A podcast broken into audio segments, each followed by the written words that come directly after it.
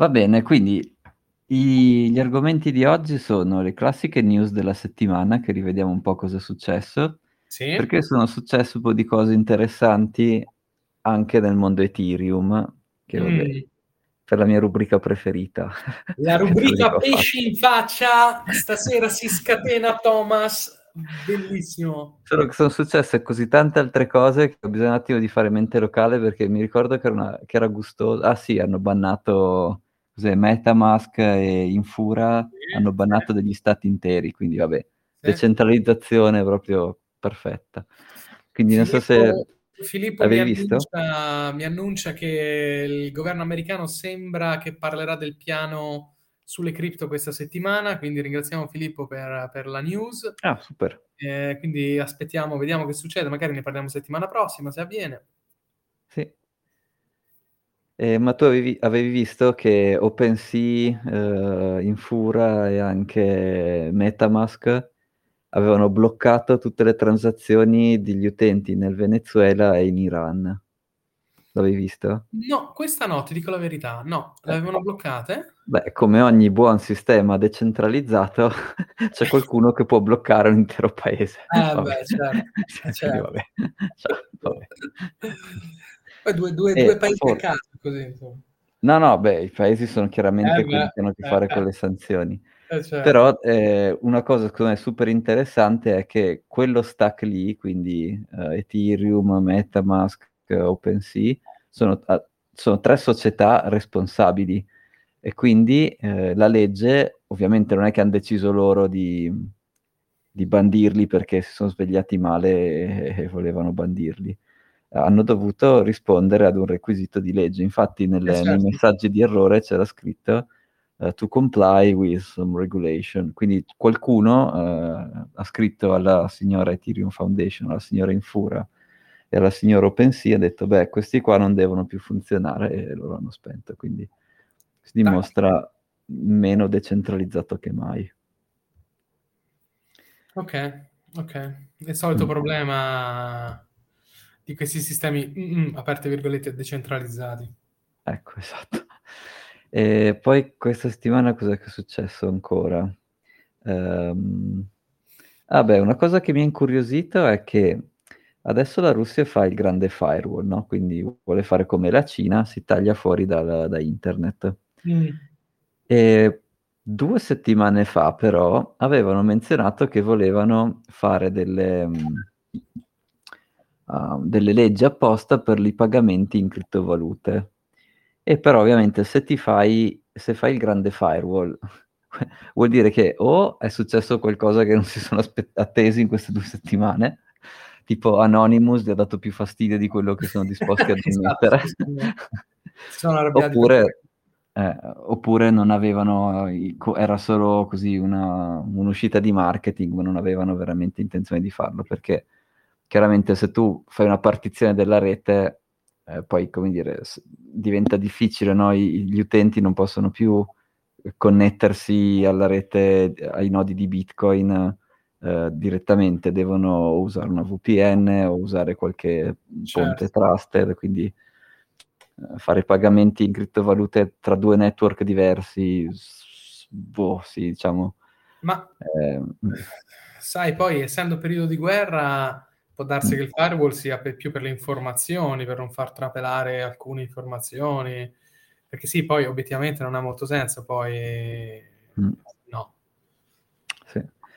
E quindi no, molti l'hanno vista come una, una specie di sanzione addizionale della Russia che dice, vabbè, allora non potete vendere i miei clienti, però non sono tanto sicuro che sia così, anche perché tante società già avevano deciso che non vendevano i prodotti alla Russia, ma è proprio perché si sono stati un po' presi contropiede, non, non si aspettavano che- di essere così paunati a destra e a sinistra.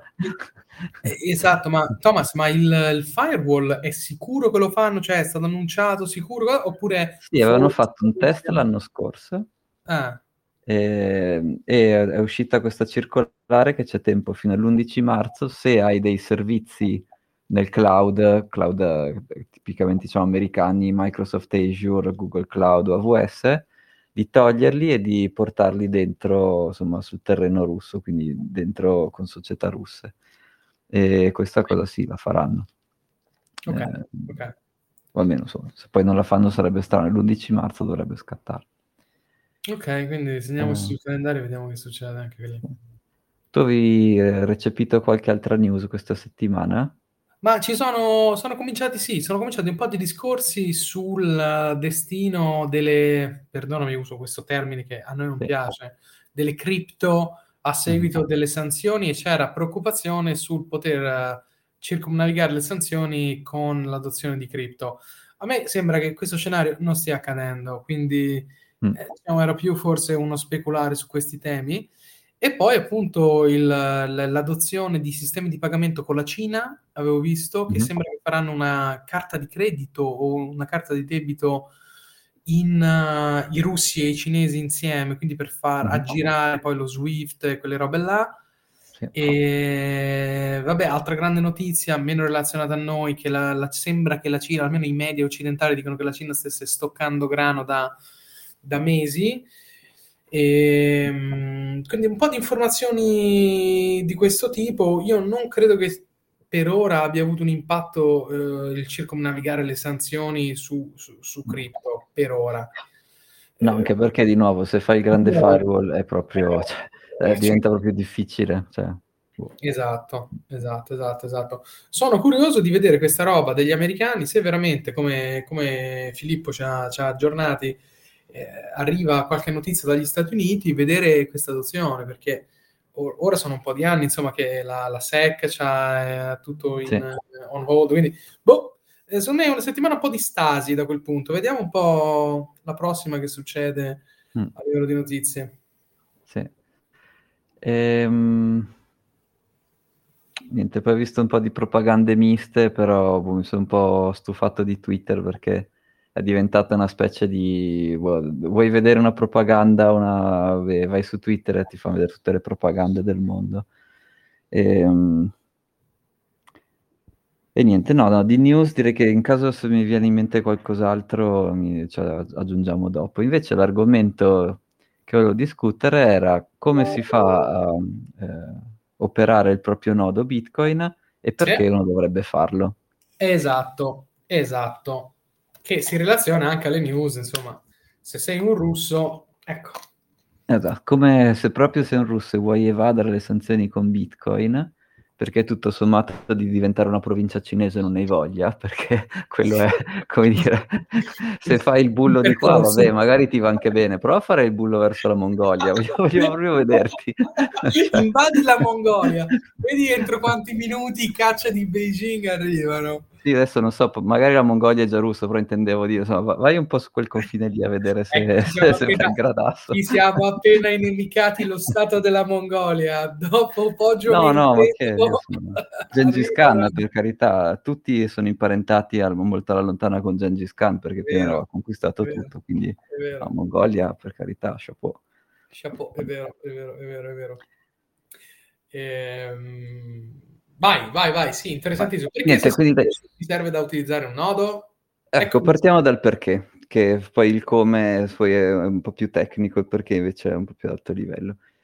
E ci sono dei motivi, secondo me sono due grosse categorie, cioè ti posso fare una lista di 6-7 motivi e il più importante cambia a seconda di, di chi sei. Tipo, se sei un business hai un tipo di requisiti per farlo, sì. se invece sei, diciamo, una persona che però deve essere attenta alla privacy, allora hai, hai un altro set di, re, di, requisiti per farlo. Sì. E inizierei dalla privacy un po' perché è un po' più semplice da spiegare, eh, sì. è un po' più chiaro. Sì. Quindi quando tu hai un wallet, ad esempio, e quindi hai le tue chiavi private da qualche parte, tu a un certo punto vuoi vedere quanti bitcoin hai nel tuo wallet. E se il tuo wallet non ha un nodo, quello che fa è chiede una lista di, di altri nodi eh, quali sono, per ogni indirizzo che lui calcola dalla tua chiave privata, quali sono le balance. E quindi questi altri nodi riescono a ricostruire, adesso faccio un po' semplificato, ma riescono a ricostruire questo indirizzo IP, mi sta chiedendo i balances di tutti questi eh, indirizzi e quindi riesco a collegare l'indirizzo IP con tutti questi indirizzi di cui eh, rispondo con quanti bitcoin ci sono dentro. E quindi il primo motivo per avere il proprio nodo è che se tu hai il tuo nodo, questa operazione di andare a vedere quanti bitcoin sono dentro un indirizzo la fa il tuo nodo, perché si scarica tutta la blockchain, la scorre dall'inizio alla fine e capisce dentro quale indirizzo quanti soldi ci sono dentro. Okay. E questa cosa qui, se la fai fare al nodo di qualcun altro, allora questo qualcun altro sa che quell'indirizzo IP, perché tu ti connetti attraverso internet, quindi con l'indirizzo IP, eh, sa che sta chiedendo i, i, balance di proprio quegli indirizzi lì e quindi è probabile che sia il possessore di quegli indirizzi lì sia collegato a quell'indirizzo IP e quindi inizia a de- de-anonimizzarti in questo modo qui. Um, poi un altro, vabbè, un altro motivo abbastanza ovvio è che eh, appunto Bitcoin è venduto come una moneta trustless, quindi tu devi poter controllare che effettivamente hai speso o ti hanno inviato esattamente quelle monete. Mentre questa cosa, se tu non hai il tuo nodo, anche qui c'è qualcun altro che controlla la blockchain per te e ti manda queste informazioni. E quindi è come, dire, è come se tu avessi un intermediario tra te e il sistema decentralizzato, c'è un intermediario. E quindi anche sapere se sei stato pagato o se il tuo pagamento è andato a buon fine in realtà non lo sai, cioè ti stai fidando che qualcuno te lo dica giusto. E sì. poi magari gli discutiamo, ci sono un po' di modi per mitigare questi problemi, quindi anche se non hai un nodo intero, ci sono delle soluzioni che ti permettono di randomizzare a chi chiedi le informazioni o comunque di chiedere tante informazioni in bulk, quindi non solo le tue, ne chiedi anche altre, quindi, uh, quindi eh, fai un po' di fumo, fai un po' di, un po di nebbia. Eh, diciamo, questi sono i due motivi legati alla privacy. Poi c'è un motivo sempre tecnico abbastanza importante che è segnalare che versione del protocollo vuoi utilizzare. Quindi, ad esempio, no, scusa, l'anno scorso c'è stato l'upgrade a, a, Taproot e tutti i nodi hanno segnalato che erano d'accordo nel fare l'upgrade a Taproot e poi hanno aggiornato il loro software. Se tu eri contrario a Taproot, tenevi il tuo software non aggiornato e quindi, come dire, se tu hai un nodo, tu contribuisci a definire quali sono, beh, allora, tu de- definisci quali sono le tue regole del tuo nodo, quello sempre. Però con questo sistema di segnali, se tu fai l'upgrade e segnali che vuoi fare l'upgrade, stai segnalando alla rete qual è la direzione che tu vuoi prendere. Quindi è una, una, specie di pseudo processo eh, democratico in cui tu dichiari quali sono le versioni di Bitcoin che ti piacciono. Questa, questo upgrade di Taproot era andato, diciamo, bene, nel senso che la comunità erano tutti d'accordo sul farlo, infatti è andato. Però nel 2017 c'era stato l'altro, sono stati tutte quelle le block size wars, quindi quelli che volevano dim- aumentare la dimensione dei blocchi, quelli che volevano fare seguit, quelli che non volevano fare seguit. Sì, sì, sì, e sono tutte queste varianti qui e alla fine non sono stati i miner a decidere qual è la versione di Bitcoin che gira diciamo, sulla, eh, sulla catena principale, ma sono stati i nodi, che, i nodi di, gli utenti che avevano i nodi, che hanno segnalato che i nodi volevano la versione che si chiamava Segwit. Sì. E, ehm, e, questo è interessante perché i miner alla fine devono vendere i loro Bitcoin e quindi se gli utenti non comprano i Bitcoin che non seguono le regole che il miner fa, il miner va fuori mercato. E quindi questa cosa di gestire il tuo nodo e decidere tu che regole vuoi far, far eseguire, segnalare agli altri che regole vuoi seguire, è una cosa, è questo è il processo, diciamo, di, di gestione del, del, del, del democratica del protocollo. E questi, diciamo, sono i motivi stand alone, quindi se tu sei un individuo che ha bisogno di privacy e, e, o gli interessa contribuire e partecipare al network di Bitcoin. Poi ci sono tutta una serie di, uh, di, motivi che sono invece legati a un business, quindi se tu sei un business e vuoi ricevere o fare pagamenti e a questo punto tu non solo hai bisogno di poter controllare che tu, i pagamenti li hai fatti sul serio, ma hai anche bisogno di tutta l'infrastruttura sopra, quindi quello che ti fa eh, le ricevute, quello che ti fa le certo. fatture. Una eh, sovrastruttura ti... commerciale. Eh, esattamente. E quindi se tu hai quella roba lì, ti serve avere sotto il nodo di modo che puoi controllare che effettivamente i tuoi pagamenti stanno andando. E vedo che c'è condenso Valerio, ad esempio, ha fatto una cosa semplice che si chiama Pagami, che se non, poi magari ci spiegherà lui meglio cos'è, però semplicemente tu eh, gli chiedi una, una, ricevuta, tipo come fosse una point of sale, quindi eh, batti 10 euro, lui ti fa la ricevuta a 10 euro e tu offri al tuo cliente questo QR code e lui paga scannerizzando il QR code. Insomma, certo. è un point of sale, quindi per fare queste cose di point of sale tipo registro cassa, tu hai bisogno di un nodo perché se no non sai se il cliente ti paga sul serio. Poi questi nodi di solito hanno sia il nodo Bitcoin che il nodo Lightning per fare diversi tipi di pagamenti e di nuovo per avere un nodo Lightning devi anche avere il nodo Bitcoin e quindi devi avere il tuo nodo, insomma.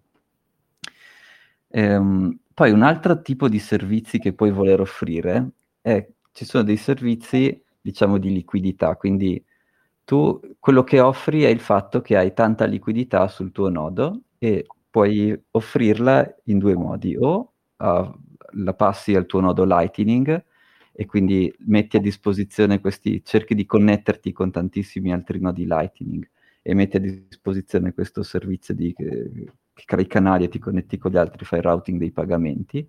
Quindi in un certo senso il tuo modello di business è cercare di far girare più pagamenti possibili sul tuo nodo. Oppure c'è un altro mercato che è per adesso ancora piccolo, che si chiama eh, Join Market o Coin Join Market. Aspetta, il nome lo sbaglio sempre.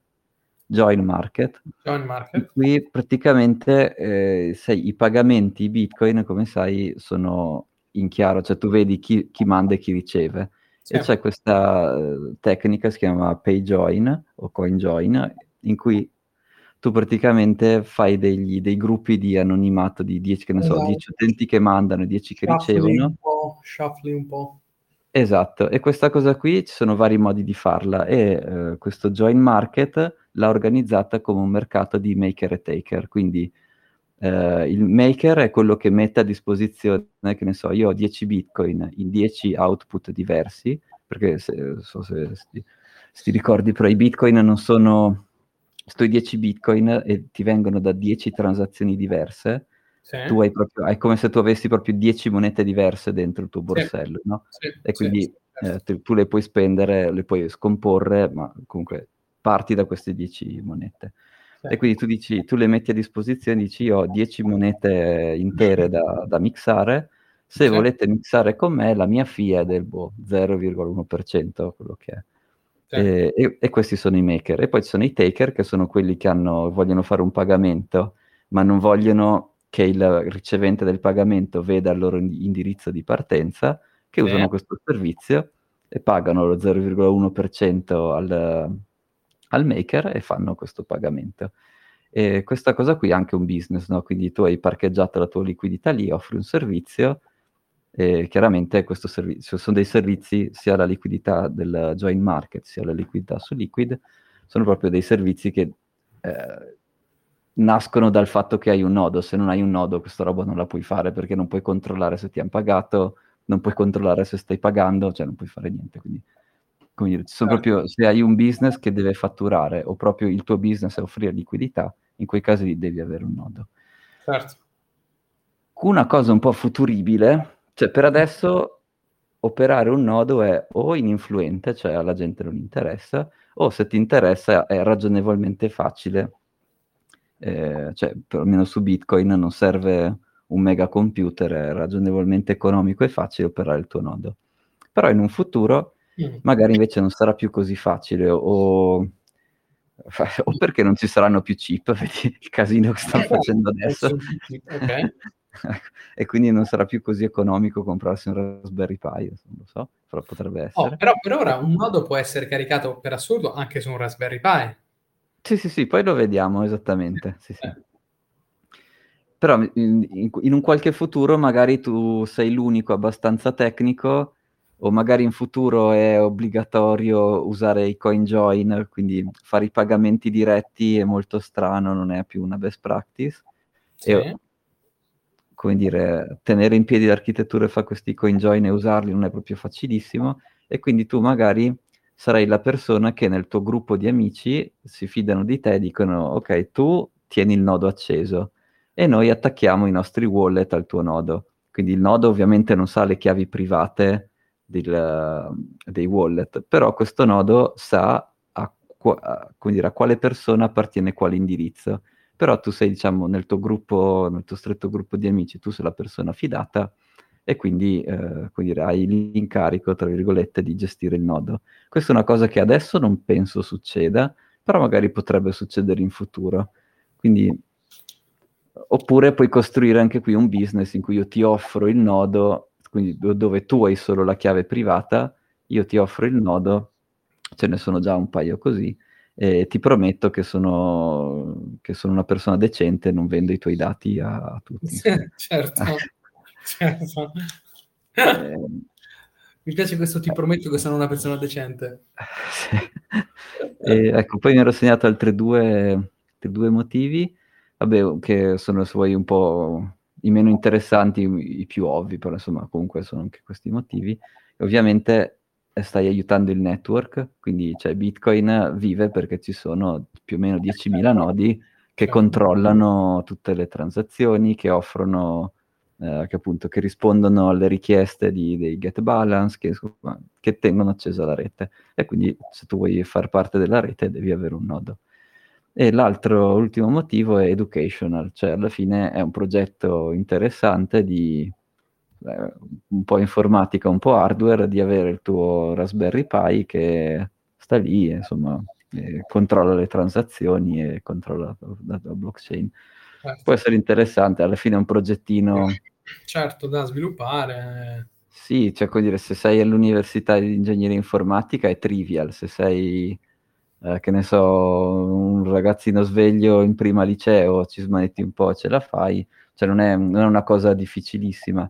Tanto sì. che appunto poi vediamo ci sono delle società che hanno preparato, anche se a me non è che piacciono moltissimo, delle cose un po' precompilate, diciamo, in cui tu che ti guidano in questa installazione e ti fanno proprio una specie di, di cosa punta e clicca, ecco.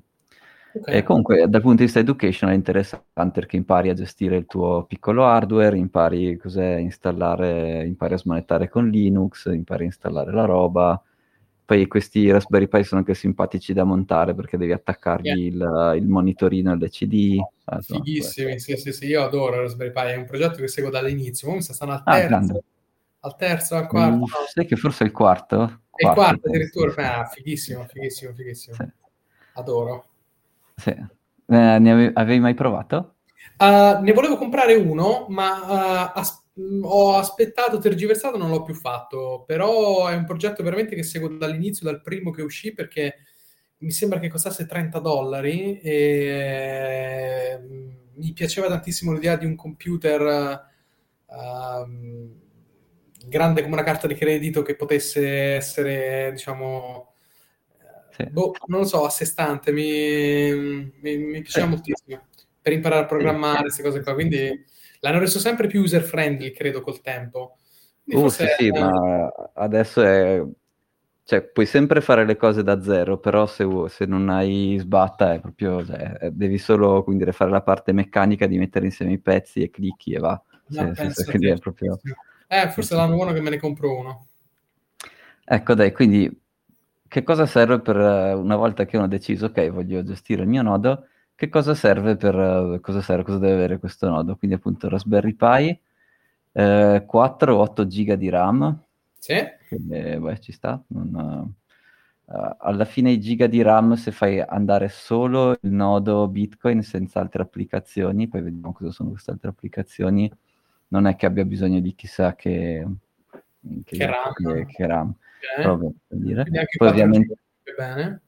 Sì, poi ovviamente c'è il, l'adattatore, così mi sembra sia 5 volt, 3 ampere, insomma il power supply, quindi chiaramente Raspberry Pi eh, ha, ha, ha, il suo adattatore esterno che va a prendere l'elettrico. Io mi ricordo che con Luca avevamo provato a prendere due pannelli solari, che ce li ho ancora qui, ho provato a venderli su eBay, non sono mai riuscito a venderli.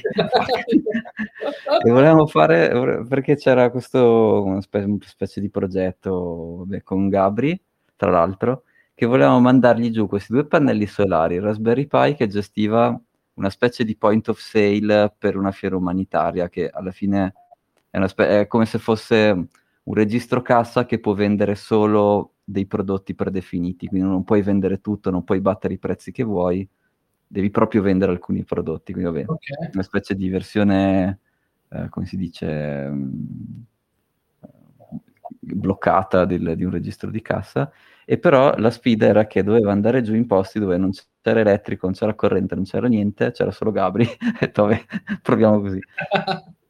e quindi tu hai bisogno di questi due pannelli solari, facevano 80 watt l'uno, poi chiaramente il sole eh, è, è, variabile, quindi non puoi attaccarli direttamente al, al, al, quindi al, trasformatore, devi metterci in mezzo una batteria, così questi, come saprai, da, da, da, bravo ex Tesla saprai meglio di noi che c'è una batteria in mezzo. per eh, forza, per forza. Dalla, questa, con i mh, pannelli carichi la batteria, poi c'è il, quello che f- trasforma da corrente continua a corrente alternata, il tuo trasformatore, e poi finalmente puoi attaccare il tuo Raspberry Pi. Vabbè. E quindi insomma c'è il power supply. Poi l'unica cosa dove bisogna essere un po' specifici invece è il disco rigido, che adesso per sicurezza è meglio prenderlo da un terabyte se vuoi scaricare tutta mm. la blockchain di Bitcoin. Ok. Eh, perché la blockchain di Bitcoin si può Cosa? Quanti giga è grande ora la blockchain? Uh, io ero rimasto sui 400, però sai che adesso ah. sinceramente non sono neanche così, potrebbe essere un po' di più. Ah, sì, poi costano comunque così poco, uno con boh, 20-30 euro prende sì, veramente un terabyte uh, di, di, hard disk, non è... Eh, quello mi sa che adesso costa un po' di più. Costicchiano di più? Eh, okay. eh, grazie all'inflazione, semi, semiconduttori, chip, i gas rari a forza di far casino le cose iniziano a costare. Ah. Ehm, e un terabyte perché appunto ci sono due modalità con cui tu puoi scaricare la blockchain. No, la scarichi, la scarichi sempre okay. tutta, però puoi o salvare solo i blocchi e le transazioni che interessano il tuo wallet, quindi come dire, di tutta la storia della blockchain, per quanti wallet puoi avere in realtà è una parte minima quella che, che ti interessa, tra virgolette, ti interessa veramente. E, quindi appunto scarichi questa versione prunata della, eh, della, blockchain che non ha dentro tutte le transazioni dalla, dalla, prima all'ultima, ma solo quelle che ti interessano. E questa occupa molto di meno, quindi se vuoi questa versione qui, ehm, mi pare che sia sugli 80 giga in, in tutto il massimo che ti serve come disco rigido, però appunto per sicurezza lo prendi da un tera, prendi tutta la blockchain che, che, che è quello che, che, è meglio. Certo. Poi chiaramente serve la parte divertente che sono i sync degli heat sync, quindi le, le cose che tu metti di zinco o di rame e gli attacchi sopra i chip così disperdono esatto, il calore. Per, per, raffreddare, per raffreddare i chip. Esatto. Poi la scatoletta che deve essere trasparente, fighissima, con tutti i LED colorati che sbaruccicano perché no, non vale. E, e il, il, vero, il, vero, maker se la fa con una stampante 3D di qualche amico che... che Esattamente. Esatto. Poi serve l'LCD, quindi eh, io ne avevo, ne avevo, sì, su quelli da 3 pollici e mezzo, che questi per adesso costano poco. C'è anche quello touch. Eh. E, e infatti per Gabriel avevamo preso quello touch perché l'idea era di, di, dargli questa roba attaccata ai pannelli solari era completamente autonomo, non, non, gli serviva altro. Poi non siamo mai riusciti però a metterla in pratica, era... cioè le fiere umanitarie erano troppo incasinate, non c'era anche tempo di stare lì a, a spiegare, abbiamo fatto qualche esperimento, ma ci sarebbe stata una fila di domande, cioè bisognava fare un training agli utenti di livello cioè, c'era più training che non... Che, che transazioni. Eh, esatto, quindi, quindi non, non, se ne è fatto niente. Alla fine, anche perché alla fine è più comodo aspettare che internet arrivi dappertutto che, che se ne dica, e, boh, certo. Starlink o quello che è, e basta. Certo. E poi cosa manca? E la micro SD, cioè questi, questi Raspberry Pi usano il disco rigido come, eh, da, come repository dove mettono dentro tutto e invece il sistema operativo di solito si mette su una micro SD e, e basta, quindi questa micro SD puoi averla o vuota o appunto te le vendono già preparate che tu semplicemente devi mettere insieme i pezzi, clicchi accendi e parte, parte tutto altrimenti su queste micro SD puoi metterci una tua una versione di Linux e un po' alla volta inizi a scaricarti tutti i programmi. No, però tu mi dici già te le vendono prefatte con preinstallato Linux. Esatto, e... di cui ovviamente non ci si può fidare, però eh, eh, se è la prima volta... però diciamo un newbie, un newbie, può cominciare anche con una esatto. SD già carica.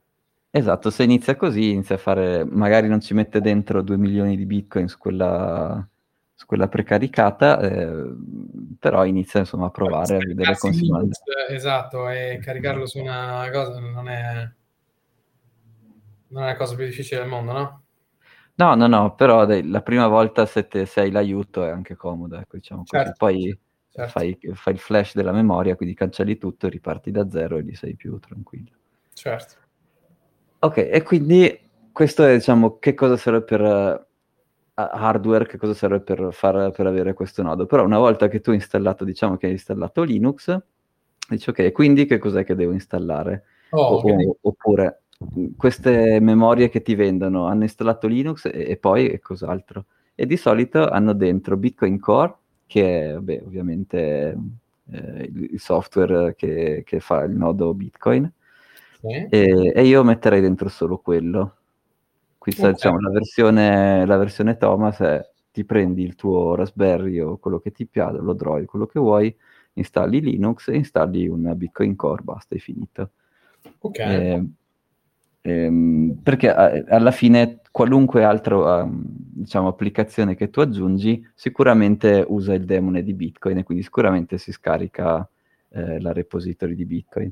E la cosa comica, comoda di Bitcoin Core è che anche se non sei molto bravo, dato che è la, la versione diciamo, più vecchia, ci sono guide di ogni tipo, quindi anche se, vuoi, anche se non hai molta esperienza e vuoi provare a, fa- a, installarlo da zero, hai guide, non ci sono altro che guide per tutti i sistemi operativi, per tutti i tipi di, di hardware, quindi è, un, è abbastanza... Esatto. Però, come dire, a questo punto allora tu potresti invece, ad esempio, se sei una, un utente che ci tiene molto alla sua privacy, de- decidere di installare, a parte il nodo Bitcoin, anche un wallet di, con privacy. E qui hai un po' di scelte. Quindi appunto eh, Wasabi, che eh, oltre ad usare CoinJoin, che è questo sistema di pagamenti mixati, utilizza di default anche Tor, quindi non solo okay. confonde quale indirizzo e di quale utente, ma anche ti maschera, o, ti maschera, boh, insomma, o, compagnia cantando. Eh, non è così facile andare a capire qual è il tuo IP. Eh, certo. Poi cioè, io preferisco usare internet normale e non okay. usare Tor perché, come dire, in internet normale io mi devo fidare di so, Wind, Fastweb, tutta quella compagnia lì, però io sono una, un puntino nel mare dei milioni lo, dei loro clienti. Mentre ti invece... sotto lo spotlight. Esatto, quando tu invece usi Tor, ci sono, Tor è una specie di, di rete sì. in cui ci sono dei, dei, gateway di entrata e di uscita dove, dove ti connetti da internet, il gate di entrata, e poi c'è il gate di uscita in cui il tuo messaggio è stato rimbalzato un po' di volte dentro Tor e poi esce da un gate di uscita. E tu sì. o, con, cioè, o sai chi è il gate di entrata e di uscita, ma se non lo sai, stai dando tutta la tua privacy al gate di entrata di sicuro, ma in realtà ne perdi tanta anche a quello che vede il gate di uscita. Se poi eh, per qualche caso sfortunato, anche nei nodi, cioè la teoria di Tor è che nei nodi all'interno, quindi tra il gate di entrata e il gate di uscita, in teoria non dovresti poter ricostruire niente, quindi il gate di entrata non sa quale sarà il gate di uscita e il gate di uscita non sa qual è stato il gate di entrata, quindi questa è la teoria che ti protegge. Però dico solo questo, l'atto pratico, eh. questa cosa è stata esploitata più e più e più e più volte e quindi in realtà non è questa cosa qui o sei molto bravo ad usarlo Tor, sai esattamente cosa stai facendo, sai esattamente quali server ti puoi fidare e quali no, o se no, vabbè, non sei più, sì, una, non sei più una gocciolina di sabbia nel mare dei milioni di clienti di qualcuno. Sei esattamente nel, sotto la lente di ingrandimento. Esatto. esatto. Quindi, boh, quindi, ah, boh, posso sì. raccontare un aneddoto mm. Sì. Uh, tu pensa che all'università c'era un firewall che non mm. permetteva di vedere tantissima roba, mm. e, ma anche, sai, i siti dei giornali, queste cazzate qui. E, um, io lo aggirai usando Tor, mm. ma penso che era stato il 2009, il 2008-2009, e non eh, lessi su qualche giornale che, che c'era questo, questo, modo di confondere gli IP address, address mm-hmm e scaricando Tor riuscivo ad aggirare il firewall universitario e riuscivo a fare quello che cavolo mi pareva. Vabbè, l'avevano anche pagato sto firewall, cioè, cosa... Sicuramente sarà stato un progetto IT da 300.000 euro, tipo, non lo so. Vabbè, ok. Ovviamente i VPN non funzionavano, eh, comunque non lo so, non riuscivano, non mi ricordo perché, mm. però non lo so. Vabbè, grande. Pensa, pensa, se l'avessi usato anni dopo per, perché poi uscì The Silk Road che si andava tramite Tor, no? Sì. E quindi uno sarebbe incappato in, nel conoscere questo mondo tramite, tramite The Silk Road. Vabbè, che storia. Sì. Fantastoria, scusa, vai. E niente, no, eravamo arrivati a Wasabi che è un esempio di una volta che è il tuo nodo, che cos'è di figo che puoi fare. Wasabi è ragionevolmente figo, cioè questa cosa di Tor, di nuovo, boh, io, io, io dico di no, però molti dicono di sì, boh, dipende eh. un po' da quanto sei esperto, ecco.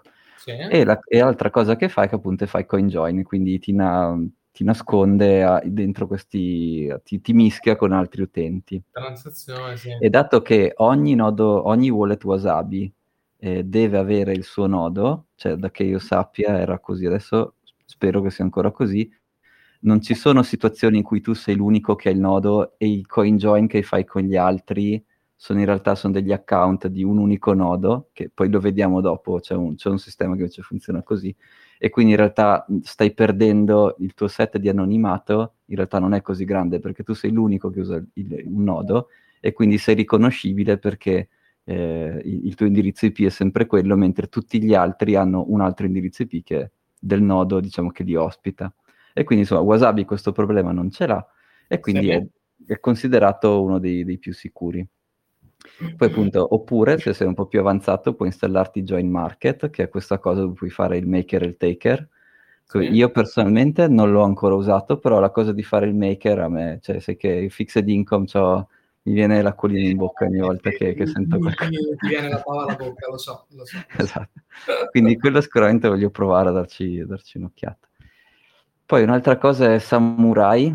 Samurai è questo altro wallet che che io sconsiglio, ecco, che non sono l'unico, anzi, uh, non ascoltate quello che dico io, andate a cercare e capite perché è sconsigliata, che non ti obbliga ad avere il tuo nodo e anzi risultava che pochi utenti avevano effettivamente il proprio nodo e quindi c'erano l'anonimato lì dentro delle, nei, nei, nei, mixing di Samurai non è in realtà così garantito perché Samurai in teoria può, se ci sono pochi utenti che usano i propri nodi sa benissimo a quale utente per, appartiene a quale nodo e mh, mm, ti può de-anonimizzare, insomma. Poi c'era anche un sacco di una comunità un po', un po strampalata, eh, vabbè. Se magari dopo tornano Valerio o Luca, chiediamo loro che sono più, più esperti. Certo. Sulla Oppure... Strampalata. Sì, esatto. Oppure c'erano eh, una volta, ecco, oppure ci sono ehm, appunto questi software che usi per fare il registro di cassa, quindi Pagami era un esempio, oppure BTC Pay Server è un altro esempio, e questi ti gestiscono tutto, quindi ti danno, ti permettono di fare, so, le, le ricevute, le fatture, controllare lo stato dei pagamenti, eh, se non ti fa un pagamento parziale ti, ti, ti mettono la nota di credito o ti, eh, o ti fanno emettere l'altra ricevuta, quindi insomma ti gestiscono tutto il flusso dei pagamenti. Sì. E, BTC Pay Server è open source, quindi eh, boh, mi piace, va abbastanza bene. Ci sono anche delle versioni closed source, eh, tipo okay. ehm, MyNode, no, MyNode è un'altra cosa. Vabbè, insomma, ci sono degli altri, praticamente qualcuno che ti vende degli, questo servizio al classico eh, 10 dollari al mese e invece che installarti tu questo BTC Pay server, eh, ti, da, ti, danno loro tutto, però a quel punto non hai il tuo nodo e quindi in un certo senso è come se ti, ti stai fidando che gestiscono tutto loro. Se sei un business, devo dire che non è che sei sempre, cioè può essere, soprattutto se magari vuoi solo provare ad accettare qualche pagamento, può essere più facile dai 10 euro al mese per 3-4 mesi, vedi un po' come funziona, che non insomma gestirti la tua architettura. Quindi per un business questa è una soluzione che capisco. Certo. E, ehm, Niente, dai, ma vediamo se Valerio ha voglia ci racconta un po' cos'è Pagami, che invece il suo progetto è un point of sale. Vediamo se, vale, voglia. Ah, se c'è, se no vado avanti con la mia lista di, di software. Eccolo, grande. Eccolo, eccolo. Sei muto, Vale? Ci sono, ci sono. Eccoti, ciao, bentornato. Ciao, ciao. Eh, tra parentesi, eh, sì. io penso che avere un nodo abbia anche un altro paio di implicazioni in, in più. Mm. Ed è fatto che quando tu hai un nodo, normalmente puoi farci gi- girare sopra un sacco di protocolli che sono costruiti sopra, sopra, sopra, sopra Bitcoin okay. e non ti devi dare né della comunicazione e non, non, normalmente sono protocolli in cui eh, la validazione del protocollo la fai con qualche altro tro, tro, tro software che, uh-huh. che si collega al tuo nodo. Quindi puoi utilizzare questo tipo di protocolli eh, ma puoi anche validare un, una serie di informazioni che senza un nodo non sapresti fare. Ad esempio, vuoi sapere ad ogni blocco quanti bitcoin realmente esistono ah, e, come sono, okay. e come sono suddivisi. Questa cosa è una cosa che uno non dà un po' per, un po per scontato però è una cosa importantissima perché quando do, do, do, do, tu, cioè neanche se sei una banca sai quanti euro ci sono. è vero. Se invece hai un nodo Bitcoin, tu sai certamente quanti, quanti Bitcoin ci sono in circolazione oggi. Ah beh, Poi, certo, mi sono, hai ragione, mi sono dimenticato tutte le on-chain analytics, se, quello, se ti piace fare il trader pazzo che guarda le, le Hodl Wave e tutte le on-chain analytics, quelle le prendi al tuo nodo, certo. Certo. Poi eh, sul, sul, eh, dal punto di vista, po- poi sei, se hai un nodo, sostanzialmente puoi costruirci sopra delle, del, delle tue applicazioni, dei tuoi modi per, eh, per, eh, so, per accettare i pagamenti, no? Quindi mm-hmm. po- potresti costruire quello che io ho fatto con, con, con Pagami è semplicemente una schedina in cui mm-hmm. nella, nel, nella micro SD ci sono una serie di indirizzi mm-hmm. e c'è uh, un, un, un, un, un display e-ink. Tu mm-hmm. ogni tanto la accendi, è a batteria, si collega alla wifi e controlla il primo degli, indi- degli indirizzi che non ha ricevuto fondi. Poi tu la okay. scheda la spegni, sul link rimane l'indirizzo, il primo degli indirizzi che non, non hanno ricevuto fondi. E, e quello è quello va... che fai vedere per farti pagare. Esattamente. Poi se vuoi aggiornarlo, ti colleghi ad, ad una wifi al tuo nodo mm-hmm. e semplicemente vai a, vai a ri, ri chiedere informazioni sui, sui tuoi indirizzi, tanto il tuo nodo riesce a darti questo sì. tipo di informazioni.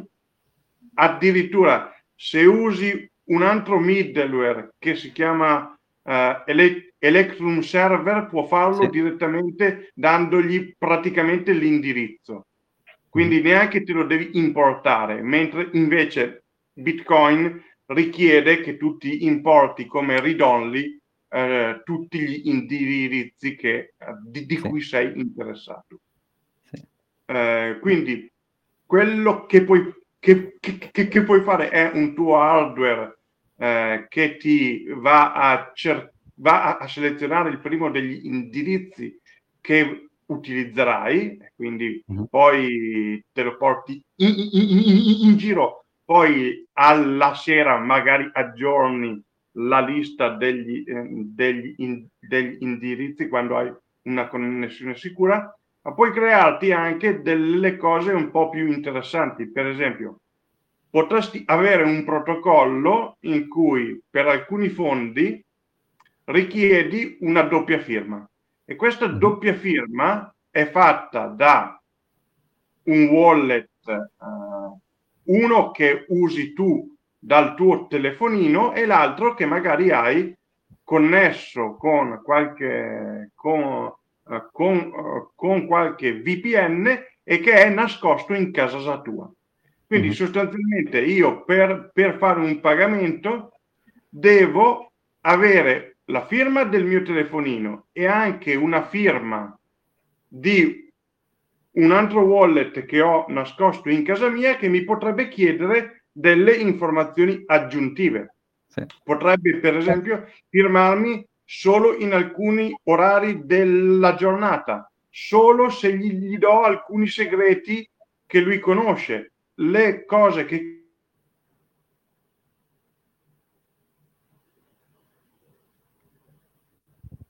Pronto? Sono solo Pronto? io che non sento più. No, no. Valerio, ti abbiamo perso. Prova, prova. Ci siamo persi Valerio? Ah sì, è saltato. Ah, credo che sia, credo che sia saltata la rete. Vabbè, ecco. Ah no, eccolo. Vediamo un po'. Ora mi sentite? Ah, Ciao, sì, sì, sì, ecco, sì. Ok, qua, qui, qui la, mia, la, mia, rete si stava, pa, pa, si stava partizionando. Ci sono un, un, una, una serie di protocolli di sicurezza in cui io non ho voglia di mettere in piedi un protocollo con un terzo. Mm-hmm. Eppure vorrei utilizzare un multisig con dei segreti che sono nascosti in casa mia. Oppure vorrei utilizzare un mio nodo che fa alcune eh, che fa alcuni controlli se uso Lightning devo controllare i canali e questa cosa non la posso fare con il telefonino perché non posso tenere il telefonino sempre connesso ad, ad, ad, ad, internet. Sì, attualmente lo posso fare, però se poi vado all'estero e non pago il roaming e sto una settimana, il rischio è quello che chi lo sa mi chiuda i, i canali in un, in, un, in, un, sì, in certo. uno stato sbagliato. Cioè, ecco, diciamo l'alternativa, è farlo con, l'alternativa è farlo con un sistema di qualcun altro, ma questa cosa impatta, for, impatta fortemente su, sulla privacy, che è quella cosa che è sempre stata forse un po' meno, meno coltivata in Bitcoin, no? Eh.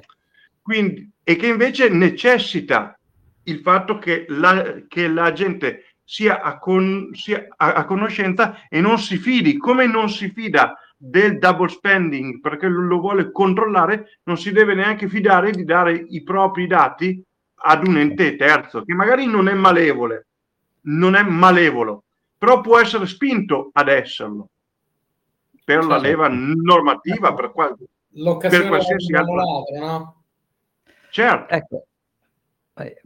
Ecco, però dato che mancano 5 minuti, c'erano le ultime quattro cose, ti chiederei magari dato, so, un po' un parere, perché volevo descrivere velocemente GetUmbrel e MyNode, che sono appunto questi sistemi dove vai sul loro sito, ti puoi anche comprare, ti vendono loro il Raspberry già, già fatto, ti vendono loro, la loro versione diciamo di Linux con installate, preinstallate un po' di robe, e questi sono completamente punta e clicca, tanto che hai proprio degli app store in cui tu eh, ti compri questo, sono dei Raspberry, ti compri queste cose qua, le, le connetti a internet, loro installano il nodo Bitcoin, installano tutto, e poi hai questi, come se fosse una specie di, quasi come se fosse un, Android più o meno, cioè l'interfaccia, no? E tu puoi installare le applicazioni, puoi installare, che ne so, quella che ti fa vedere la mem- quella che ti fa vedere le analitiche, le on-chain analytics perché sei un trader, quella che, vabbè, i nodi Lightning, quella che, eh,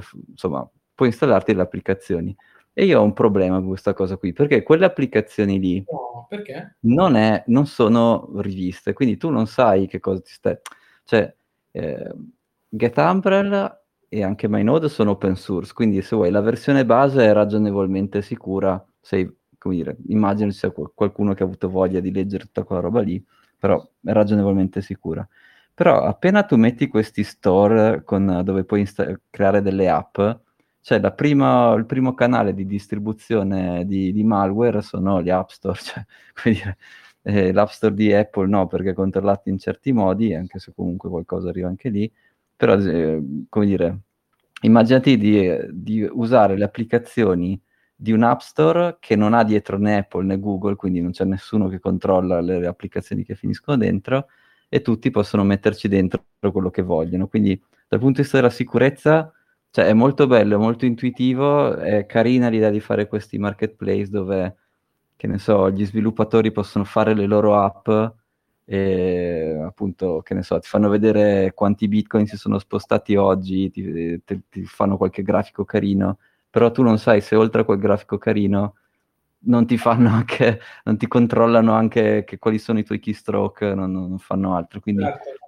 Certo. Il, il, mio suggerimento era di oh, usarli per imparare magari una volta, tanto eh, sono appunto open source, ti puoi comprare Raspberry e poi te li installi, ma, e poi però se vuoi usare veramente non, non, non ti impari ad installarti tu il tuo nodo, non, non li usi. So. C'è anche, c'è anche una, un, altri due problemi di, di, di queste immagini.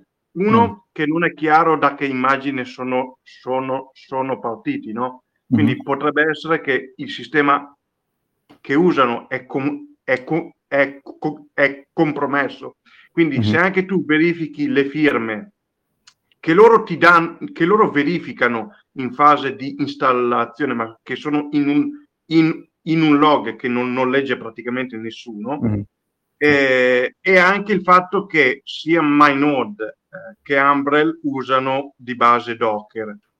Mm-hmm. E Docker, secondo me, ha dei, ha dei forti problemi di, di sicurezza perché ha, è molto veloce per, per, per, per installare progetti ed essere più, più o meno portabile, però poi alla fine nessuno va a fare il controllo di, di quello che si ah, scarica e di, e di quello che sta facendo girare. In più, MyNode ha, ha la parte gratuita e la parte a pagamento che sostanzialmente ha delle cose interessanti, tipo uh, la possibilità di connettersi via, uh, via, via, via, via, SSH per controllare che cosa sta facendo il mio, il mio il mio Raspberry Pi che però è fornita solo a pagamento. Quindi mm. anche questo è, è una cosa... Mm, sì. Se, secondo me sono due, due ottime soluzioni per giocare, ma io i soldi su quella roba lì non ce li metterei mai. Chiaro. Certo. E invece, come dato che per chiudere, le alternative che io ho trovato, che non le ho, ancora, non le ho usate, però mi sembrano interessanti, si chiamano Rasp Blitz o Raspi Bolt, che sono che hanno le istruzioni per, uh, per scaricare da GitHub per compilare e, ehm, e, mi sono sembrati un po' più ragionevoli, quindi non c'è, non c'è l'App Store, non c'è un'immagine preflashata che tu devi usare, non sai bene cosa c'è dentro. Eh, se tu hai voglia di... quello è tutto open source, se tu hai voglia di leggertelo, te lo leggi tutto. Tu li hai mai sentiti, li hai mai usati? Sì, sì, io i miei nodi usano praticamente parte di, eh, di quelle istruzioni prima che fossero cool, eh, perché okay. sono... Grande, grande Vale. Sono, sono, sono sostanzialmente dei tutorial ben, ben fatti. Eh, Qualcuno ha anche le immagini, ma siamo sempre lì. Io, io non scaricherei le, le immagini se non per eh, per testing e sono dei tutorial ben fatti che ti spiegano passo passo eh, come con, anche non avendo una forte conoscenza de, degli strumenti ti dicono che cosa, eh, che, che, che cosa scrivere eh, sul, ter, sul te- terminale e tentano di spiegarti perché farlo. La cosa bella sì. Eh, di, di, di, questi tutorial è che mettono eh, in grande evidenza il fatto di fare le cose fatte bene, quindi andare a mm. verificare le firme, a, mm. eh, a andare a, eh, a, con, a controllare davvero quello che si sta installando. Quindi comunque sono dei tutorial molto belli che possono insegnare cose. Quindi,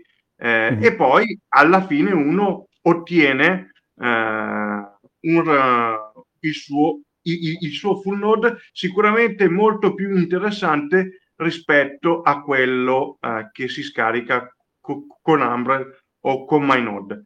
Il rovescio della medaglia è che poi eh, quando, do, quando, deve fare gli aggiornamenti le cose non sono oh, punta e clicca, ma b- bisogna riprendere il tutorial, ricollegarsi mm. e fare un po' di lavoro in più. Certo. Ok. Ok, dai, ma quindi riassumendo direi che se uno vuole provare a fare il nodo, beh, Raspberry se lo deve prendere, quello anche figo. Eh, Poi la prima volta Get Umbrel, tanto per vedere che gira tutto, se proprio vuole provare. E se no, poi la parte educational un po' più interessante è Rasp Blitz, eh, con tutte le istruzioni che infatti anch'io volevo provare a mettere, cioè guardarla non, non ci ho ancora dato un occhio. Eh, non so, a te Federico cos'è che ispirava di più dei, dei, dei perché di, di, avere il proprio nodo? Ma sicuramente la cosa, la cosa che, mi, che, mi, attizza tantissimo è quella di avere un Raspberry Pi 4 a questo punto. Okay. no, scherzo. Eh, la, sicuramente l'idea di poter verificare le, le, le, transazioni e la sicurezza che ti dà. Secondo me è un tema di sicurezza, ti dico, ti dico la verità mm-hmm. non hai possesso veramente de- dei tuoi coin se non hai un nodo uh, su, cui, su cui storarli. Quindi uh, per me quello lì forse è un tema che mi preoccupa perché anche il momento storico è tale per cui eh, gli exchange centralizzati decidono di, di frizzarti gli asset e sei, sei finito. Beh, come dire, se tu hai solo il problema di avere la custodia, se tu sei la tua chiave privata e non la sa nessun altro, quella ce l'hai però sono tutti problemi collegati alla privacy, no? Quindi, sì. ad esempio, beh, non penso sia un segreto, quelle mh, briciole di Bitcoin che avevo su Kraken le ho tolte, però Kraken sa esattamente qual era il mio indirizzo IP allora, eh, qual era il mio indirizzo di Bitcoin su dove ho prelevato, quindi cioè, come dire, quelle monete lì sono, sono tainted, cioè, al contrario, dire, eh, n- non c'è modo di slegarle dalla mia identità, ecco. E se tu invece vuoi essere molto più attento alla privacy, allora eh, no, devi per forza avere il tuo nodo così che nessuno appunto sappia quali sono i tuoi indirizzi, indirizzi Bitcoin e anche indirizzi IP fisici, proprio dov'è che abiti. In alcune zone il tuo indirizzo IP dice dove abiti, non a Milano, però insomma, eh, che ne so, da, a San José, sì, ogni casa aveva un indirizzo IP, per cui sì. Certo, certo. Ecco, Altra cosa importante, se mettete il vostro nodo su, uh, su Raspberry Pi e ci mettete i, i, fondi, non fate come Umbrel o come, o come MyNode che ci installano 5.000 alla software differenti. Esatto. Perché se qualcuno viene bucato e le cose succedono, dono, a me scoccerebbe che vanno anche a prendere dati dal mio full node o dai miei wallet. Certo. Sì. certo. Sì. Eh, quindi vabbè, però questo, questo tema, quindi il tema della custodia è avere la tua chiave privata, quindi avere un hardware wallet, quello è un tema. E poi invece l'altro della privacy è quello dei nodi, e io non lo so, cioè io immagino che um, GetAmber e tutto quanto funzionino anche con gli hardware wallet, quindi non è che devono, spero che non debbano sapere la tua chiave privata, però a maggior ragione, se devono pure sapere la tua chiave privata, allora non li toccherei neanche con... No, certo. assolutamente no. Certo, lì veramente si va a compromettere. sì. Però tieni, tieni, tieni, tieni presente che eh, se tu usi uh, Core anche, anche, anche, come, anche con un hardware wallet, lui in realtà ha il tuo, ha, ha il tuo descriptor e quindi sa tutti i tuoi indirizzi. Sì, quindi sì. sostanzialmente lato privacy, le informazioni che hai, poi magari non può spenderli, però mm, ha delle, informazioni importantissime sopra. Chiaro, sì, certo, sì. certo. Va bene, come battaglia finale, io mi ricordo che c'era un po' di faida di, di, di gossip di Wasabi contro Samurai, io però non è che ho seguito molto. Tu Valerio ci dai qualche ultima dritta prima di, di staccare? C'era qualcosa di, di goloso da sapere? Uh, sì, nel, nel senso, uh, secondo, secondo, secondo me eh, c'è, c'è, un, c'è, una guerra tra, tra, tra, tra prime donne no? che vogliono mm. Rival, rivaleggiare. Quindi eh, sa, sa, Samurai batte sempre contro, uh, contro, uh, contro, contro, contro Wasabi. In realtà lo, loro sono quelli che, non, che usano uh, roba custom o comunque eh, poco, poco, poco, poco standard e rimaneggiata da loro e questo normalmente per la privacy e anche per la, per la, sicurezza è un problema perché vuol dire che sono stati pochi, ci, ci sono state meno, meno, meno, persone che hanno fatto review eh, e sostanzialmente sono anche un po' Uh, cioè, lo, loro spingono molto uh, contro, contro, contro Wasabi, ma dall'altra parte non si sa chi c'è dietro uh, Scamurai e quindi chissà che magari non sia un metodo per attaccare le, le conjoin di Wasabi. Mm. Certo. certo. Va bene. Va bene. Non so, ci sono domande, altre cose da, da snocciolare, Thomas? Che... Uh, no, io mi son, le cose che ho segni, mi sono segnato le ho più o meno coperte tutte. Um... Quindi, morale della favola, compratevi un Raspberry Pi e fatevi un nodo, perché è facile, divertente ed è molto utile per tutti i motivi che Thomas e Valerio ci hanno, ci hanno spiegato. E fateci sapere se avete qualche problema e, e noi del Cabana vi aiuteremo a risolverlo. La vostra conoscenza tecnica. In cambio della vostra chiave privata, certo. In cambio delle vostre chiavi private. che verranno postate sulla pagina di Bitcoin Cabana per il pubblico ludibrio. Esatto. Va bene. Allora, se non ci sono altre domande, Thomas, grazie mille, grazie a Valerio per l'intervento, a Filippo per le news e ci sentiamo settimana prossima. Perfetto, grazie mille. Grazie, ciao, buona serata. Ciao, ciao. Ciao.